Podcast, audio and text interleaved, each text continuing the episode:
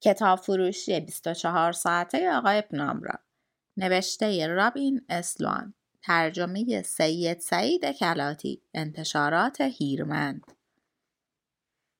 فصل یازدهم. انکبوت تابلوی رنگین کمان کنار ایستگاه قطار که مسیر منتهی به مجتمع گوگل را نشان می دهد کمی زیر آفتاب تند سیلیکون ولی رنگ پریده شده است. نوک آن پیکان رنگ پریده را می گیرم و به طرف یک پیاده روی منحنی که از دو طرف با درخت های اوکالیپتوس و رد لاستیک دوچرخه روی زمین احاطه شده است راه میافتم. اطراف انحنای پیاده رو چمنهای پهن و ساختمانهای کوتاه می‌بینم و میان درختها نشان برندهای مختلف به رنگهای سرخ، سبز، زرد و آبی خودنمایی می کند. شایعه‌ای که این روزها درباره گوگل شنیده می شود این است که گوگل شبیه خود آمریکاست. هنوز بزرگترین نمایش شهر اما ناگزیر و به ناچار رو به زوال است.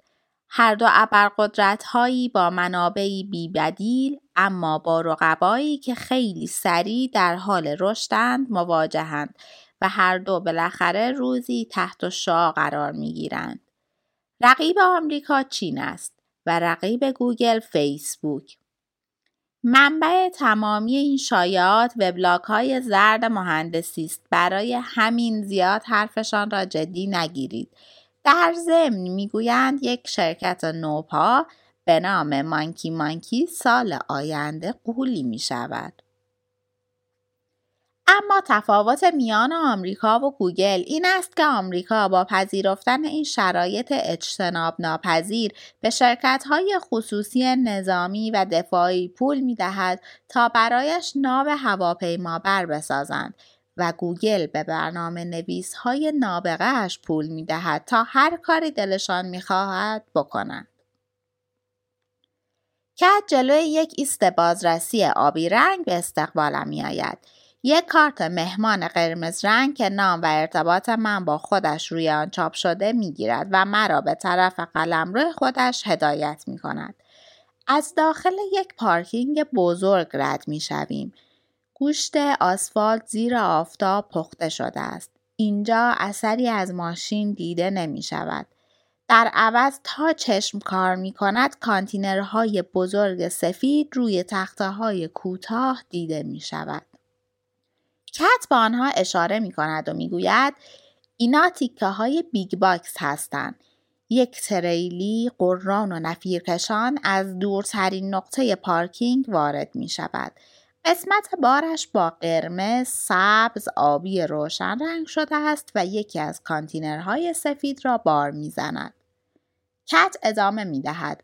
اونا شبیه بلوکای لگو هستن. تنها فرقشون اینه که هر کدوم از اینا یه فضای دیسکی، CPU و پریز لازم واسه آب و برق و اینترنت دارن. اونا رو تو ویتنام می‌سازیم. بعد با کشتی به جاهای مختلف میفرستیم. همشون به شکل خودکار به سیستم مرکزی وصل میشن. فرق نمی‌کنه کجا باشن. در کل اونا Big Box ن دیگه. چی؟ همه چیز. همه چیز تو گوگل تو Big Box اتفاق میافته. به کانتینری که کنارش حروف بزرگ www با رنگ سبز نقش بسته اشاره می کند و می گوید یک نسخه از وب تو اونه. WT هرچی ویدیو تو یوتیوب هست MX همه ایمیل های تو و بقیه بعید است قفسه های پنام را از این بالاتر بروند. پیادهروهای پهن منحنیوار از داخل محوطه اصلی میگذرد. یک خیابان مخصوص عبور دوچرخه هاست. گوگلی ها سوار بر ریسرهای فیبر کربانی و دوچرخه های دند ثابت مجهز به پک باتری سفیرکشان از کنارمان رد می شوند. بعد یک جفت پیرمرد سوار بر دوچرخه های خوابیده و یک جوانک دیلاق با موهای فرفری آبی سوار بر یک تک چرخ می بینم. کت می‌گوید ساعت دوازده و نیم واسه اسکنر کتاب وقت گرفتم. اول نهار بخوریم سالن غذاخوری گوگل از دور دیده می شود. یک سالن عریض با سقف کوتاه و سفید رنگ که شبیه باغهای مخصوص برگزاری مراسم تزئین شده است. جلویش یک محوطه باز دارد و چادر برزنتی در محل ورودی ها بالا رفته و صفهای کوتاه گوگلی ها تا روی چمن کشیده شده است. کت مکس می کند. نگاهی به اطراف می اندازد. انگار چیزی را در ذهن محاسبه می کند و بالاخره می گوید این یکی و مرا با دستش به طرف آخرین صف سمت چپ هدایت می کند. تقریبا میشه گفت استراتژیست خوبی تو زمینه صفیابی هستم ولی باور کن اینجا اصلا کار ساده نیست. می‌گویم چون همه تو گوگل یه پا استراتژیست صفن. دقیقا واسه همین بعضی وقتا باید بلوف بزنی. این یارو یه بلوف زن واقعیه. بعد با ابرو به گوگلی که درست جلومون توی صف ایستاده اشاره می‌کند. قد بلند است و با موهای شنی رنگ شبیه موج سوارها به نظر می رسد. مرد می‌گوید سلام من فین هستم.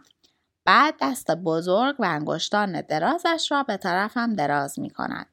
اولین بار میای گوگل گوگل را گوگل با یک مکث کوتاه در وسط تلفظ می کند. ظاهرا رفیقمان از برای بچه های اروپاست. سعی می کنم گفتگوی کوتاهی را شروع کنم. غذا چطوره؟ اوه عالیه. سرآشپز اینجا خیلی معروفه. مرد مکس می کند. صدایی شبیه کلیک شنیده می شود. کت اون باید بره تو اون یکی صف واسه. درسته همیشه فراموش می کنم. بعد اینطور برایم توضیح می دهد. غذای ما یه جورایی سفارشی و خاصه. توش ویتامین و یه مقدار محرک طبیعی داره. فین با حرارت سر تکان می دهد و می‌گوید دارم روی سطح پتاسیمم کار می کنم.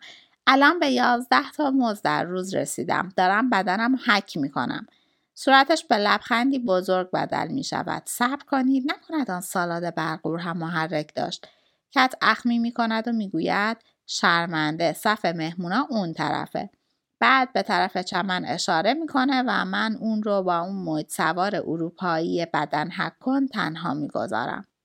حالا کنار تابلویی که رویش نوشته مهمانهای خارجی بغل دست سه جوان که شلوار خاکی به پا و پیراهن دکمهدار آبی به تن کردند و کیف موبایل چرمی دارند منتظر ایستاده ام. تمام گوگلی هایی که کنار علف ها ایستاده اند شلوار جین و تیشرت روشن به تن دارند. کت مشغول صحبت با یک نفر دیگر است. یک پسر لاغر با پوست قهوه‌ای که توی صف درست پشت سرش ایستاده است. مثل اسکیت ها لباس پوشیده. حدس می‌زنم دکترای هوش مصنوعی داشته باشد. نیشتر حسادت ته چشمانم را میسوزاند اما خودم را برای این موضوع آماده کردم. می‌دانستم اینجا در این قلعه شیشهای جایی که در آن هم کت همه را می‌شناسد و هم همه او را چنین احساسی به من دست می‌دهد بنابراین صبر می کنم تا سوزش آرام شود و به خودم یادآوری می کنم که کت مرا به اینجا آورده. این تنها برگ برنده من در این شرایط است. آره اینجا همه باهوش، باحال، سالم و جذابن. اما اون تو را آورده اینجا. باید اینو آویزه گوشت کنی. پایین را نگاه می کنم و چشمم به کارت مهمانی که به سینم سنجاق شده میافتد که رویش نوشته نام کلی جانون. شرکت. کتاب فروشی 24 ساعته آقای پنام را. میزبان. کت پوتنته. آن را باز می کنم و دوباره کمی بالاتر سنجاقش می کنم. همانطور که وعده داده شده بود غذا عالی بود. دو قاشق سالاد عدس و یه تکه بزرگ صورتی ماهی هفت خط سبز پروپیمان مارچوبه و یک کلوچه ترد شکلاتی برمیدارم. کت با دست مرا به طرف میزی نزدیک محوطه‌ای که چادر برپا شده دعوت می کند. جایی که نسیم خانکی روی چادر برزنتی سفید میوزد. پرتوهای کوچک نور کنار میز میرقصند. میز با یک روکش کاغذی و چند برآمدگی آبی کمرنگ در گوشه ها تزئین شده است. در گوگل ناهار را روی کاغذ گرافت می‌خورند. کت می‌گوید این راجه و با یک چنگال پر از سالاد عدس که دقیقا شبیه سالاد من است به دکتر اسکیت باز اشاره می ما با هم همکلاسی بودیم. کیت در استنفورد سیستم های نمادین خوانده است. همه کسانی که اینجا هستند در استنفورد درس خواندند. آیا همین که از استنفورد فارغ تحصیل بشی اینجا بهت کار میدن؟ راج دهانش را که باز می کند ناگهان ده سال بزرگتر به نظر می رسد. صدای صاف و محکمی دارد. کار شما چیه؟ امیدوار بودم چنین سوالی اینجا ممنوع بود و می‌شد با یک سوال معادل گوگلی مثل عدد صحیح مورد علاقه شما چیه عوضش کرد. با اشاره به کارت روی سینم اعتراف می کنم که درست در نقطه مقابل گوگل کار می کنم. آه کتاب. راج لحظه مکس می کند. غذایش را می جود. بعد مغزش جایی چفت می شود. می‌دونی کتابه قدیمی واسه ما یه بزرگن. کلا دانش قدیمی اینه. ما بهشون میگیم دق دانش قدیمی. دق می‌دونستی که 95 درصد اینترنت فقط تو 5 سال گذشته شکل گرفته. اما می‌دونیم که وقتی پای کل دانش بشری به میون میاد این نسبت کاملا وارو نمیشه. در واقع دق شامل بیشترین چیزاییه که اکثر مردم می‌دونن و همیشه دونستن. را چشم بر هم نمی‌زنه و احتمالا نفس هم نمی‌کشه. خب این کجاست؟ دق کجاست؟ خب تو کتاب قدیمیه. در ماژیک نکنازاکی را بر می داره اون دیگه از کجا آمد؟ و روی کاغذ گراف زیر دستش شروع می‌کنه چیزی کشیدن.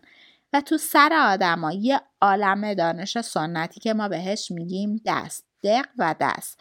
چند حباب کوچک روی همه می‌کشه و دو سر واژه فوق و داخلش رو می‌نویسه. تصور کن که ما بتونیم کاری کنیم که دق و دست همیشه برای همه قابل دسترس باشن. تو وب تو گوشیاشون دیگه هیچ سوالی هیچ وقت بدون پاسخ نمیمونه. از راد می‌پرسم چه چیزی توی ناهارش دارد؟ در حالی که هنوز مشغول نوشتن و کشیدن است می‌گوید ویتامین د انواع اومگا 3 سالاد برگ چای تخمیر شده یک نقطه کنار حباب ها می‌گذارد و ماژیک را محکم میکوبد روی میز. جوهر سیاه مثل خون از سر ماژیک شره می کند روی میز.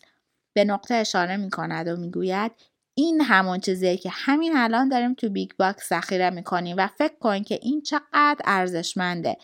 اگر می‌تونستیم تموم این مثل ژنرالی که به دنبال فتح جایی است دستش را روی حباب های دق و دست می‌کشد و می‌گوید می‌تونستیم دنیا رو تو مشتمون بگیریم. کت می‌گوید راج خیلی وقت تو گوگله. داریم از سالن غذاخوری قدم زنان دور می‌شویم.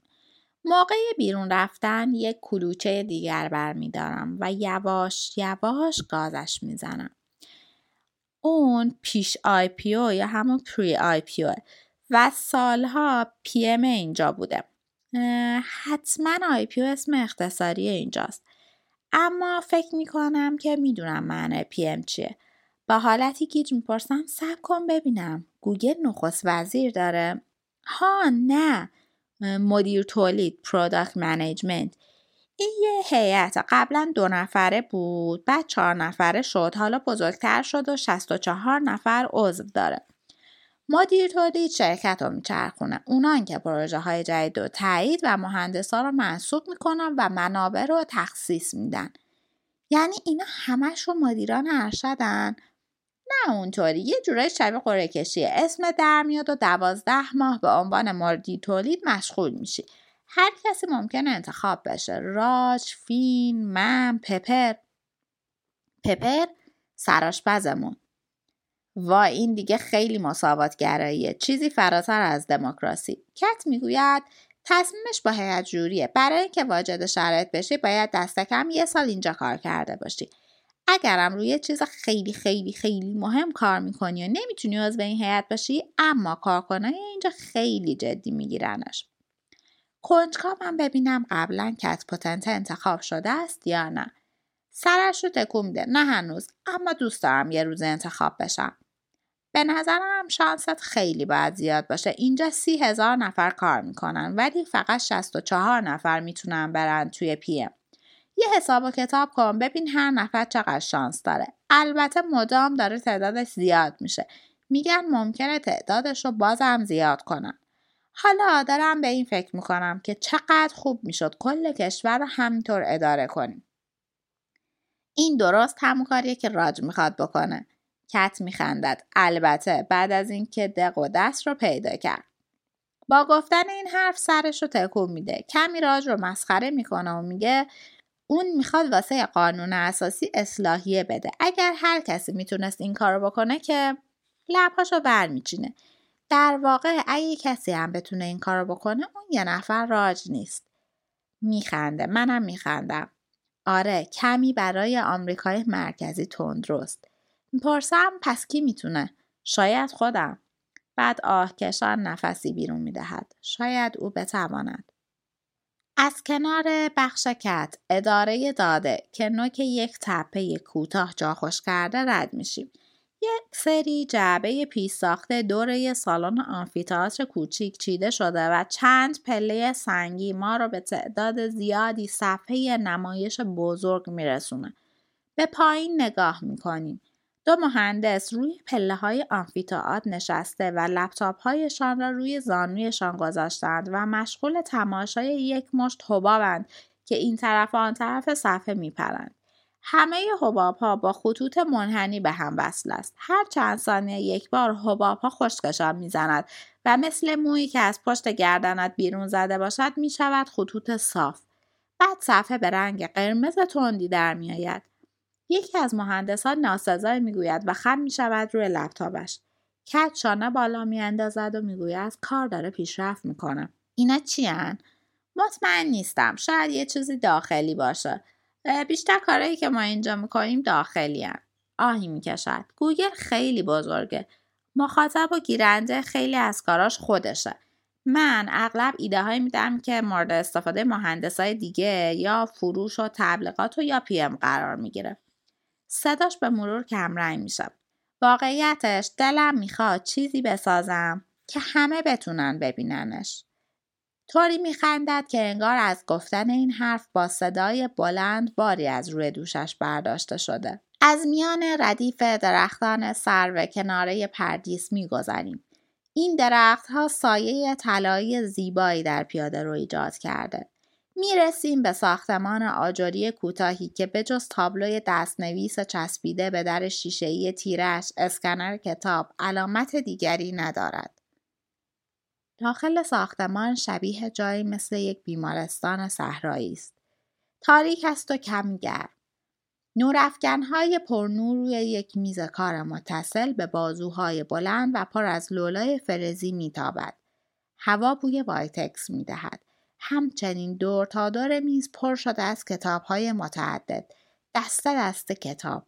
کوت شده روی چرخهای دستی فلزی. کتاب های بزرگ و کوچک از کتاب های پرفروش تا کتاب های قدیمی که فقط و فقط به درد کتاب فروشی پنامبرا می خورد. همه جا دیده می شود. چشمم به کتاب های دشیل همت می افتد. مسئول اسکنر کتاب یک گوگلی قد بلند به نام جد است. او یک بینی مثلثی زیبا درست بالای یک کپ ریش کرکی قهوه‌ای دارد. شبیه فیلسوف های یونانی به نظر می رسد. شاید چون فقط صندل به پا دارد. می‌گوید سلام خوش اومدین.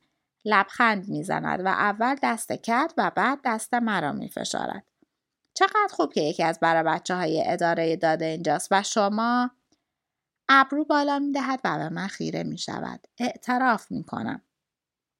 من گوگلی نیستم. توی کتابخونه قدیمی کار می کنم. اوه چه باحال. بعد دوباره اخم می‌کند اما منظورم اینه که شرمنده شرمنده واسه چی واسه اینکه باعث شدم شماها بیکار بشین اینو خیلی جدی میگه صبر کن منظورت از شماها کیان کتاب فروشیه دیگه درسته در واقع من خودم رو جزئی از بیزینس کتاب نمی‌دونم کتاب فروشی پنامبرا برام در کل چیز دیگری است اما به هر حال من هم کتاب میفروشم من مدیر یک کمپین تبلیغات گوگلم که برای دسترسی به خریدهای بالقوه کتاب طراحی شده. ناگهان چیزی در ذهنم فریاد می‌زند. تو کتاب فروشی جد ادامه می‌دهد. منظورم اینه که وقتی همه چیز رو اسکن کنیم و ابزارهای ارزون واسه خوندن همه جا وجود داشته باشه دیگه کسی به کتاب فروشی نیاز نداره که. داره؟ با سر به اسکنر اشاره می‌کنم و میگم مدل کارتون همینه. فروختن کتاب الکترونیکی جد شانش رو بالا میندازه و میگه واقعیتش ما هیچ مدل کاری نداریم. نیازی هم بهش نداریم. تبلیغات به اندازه کافی پول در میارن. یه جورایی هوای همه چیز رو دارن. رو می‌کنه به کت و میگه فکر نمی‌کنی حق با منه؟ حتی اگه ما چه می‌دونم 5 میلیون دلار در بیاریم به چشم هیچکی اون بالا نمیاد. بعد دست بلندش رو دراز می‌کنه طرف مرکز مجتمع. چون اونا هر 20 دقیقه یه بار دارن همچین پولی در میارن.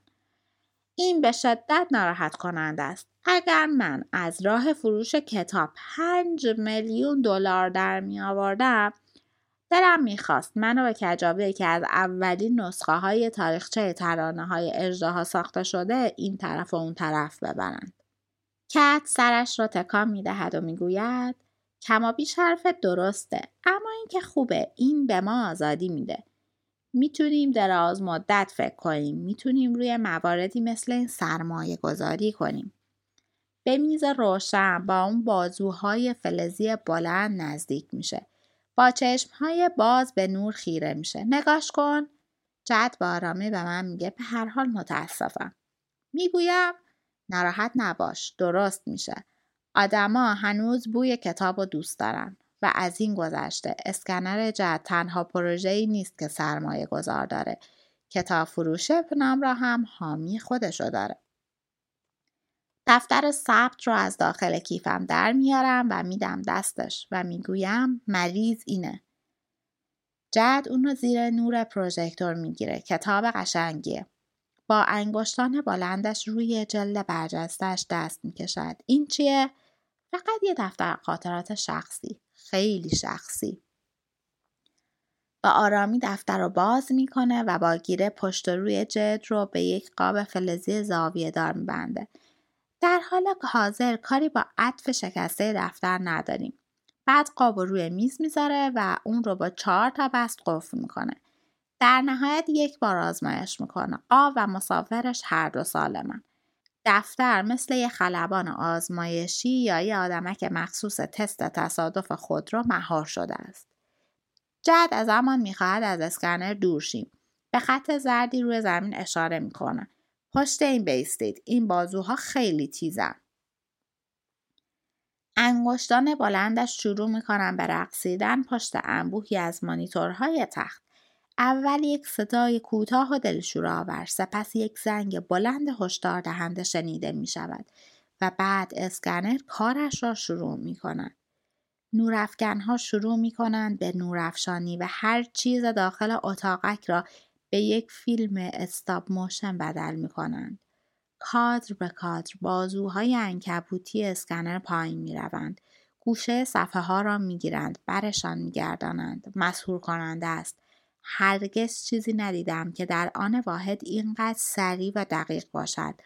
بازوها صفحات را نوازش می کنند. صافشان می کنند. این وسیله عاشق کتاب هاست.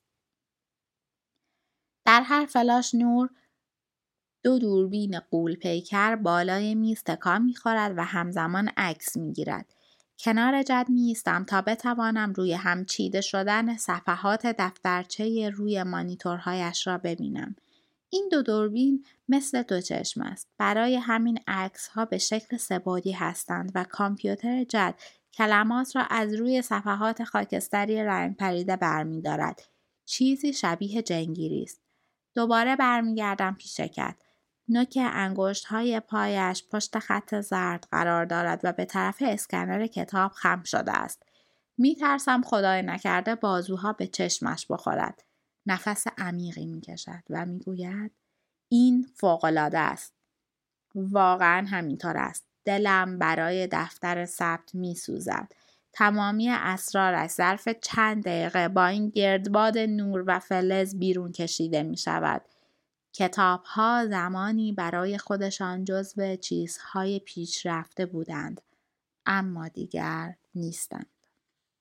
من ریحانه هستم. برای شنیدن ادامه کتاب لطفا تو این پادکست سابسکرایب کنید. از همراهیتون ممنونم.